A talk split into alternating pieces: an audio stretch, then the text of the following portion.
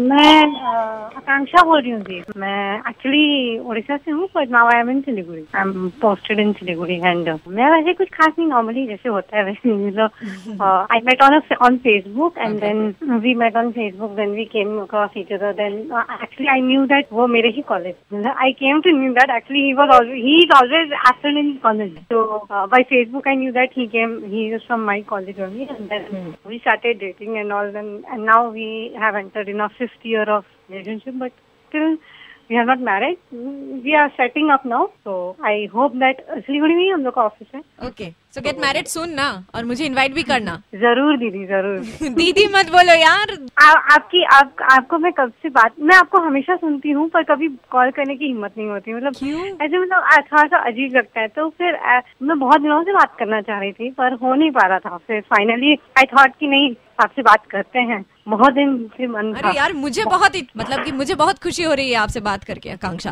To be very honest आप बहुत अच्छा लगा आपसे बात करके। मुझे भी मुझे भी आकांक्षा और जो अपना लव स्टोरी है उसका शुरुआती शादी है तो वो दी एंड नहीं होता है द बिगिनिंग होता है तो हाँ हाँ वो तो वो मतलब इट्स न्यू टर्न और वो हम लोग को बहुत कुछ नया सिखाता है एक्चुअली अच्छा। अभी तो बस मतलब मिलना जुलना एंड हाई वाई टाइप का है पर when we go through problems same problems जो तो हम दोनों ही फेस करते हैं फिर सोल्यूशन भी निकालते हैं तो that is the actual stage जो हम लोग दोनों एक ही प्रॉब्लम में फंस के और उसका सोल्यूशन निकालते हैं and then we get over it तो वो चीज़ बहुत अच्छा लगता है कि फाइनली हम लोग इतना मेच्योर्ड हो गए कि हम लोग एक साथ इतना प्रॉब्लम सॉल्व कर लेते हैं. And I am an architect by profession तो बहुत अच्छा लगा so बात much. करके. Thank you thank you thanks to you thanks to you keep listening Red F M बजाते रहो फॉर ऑलवेज एंड एवर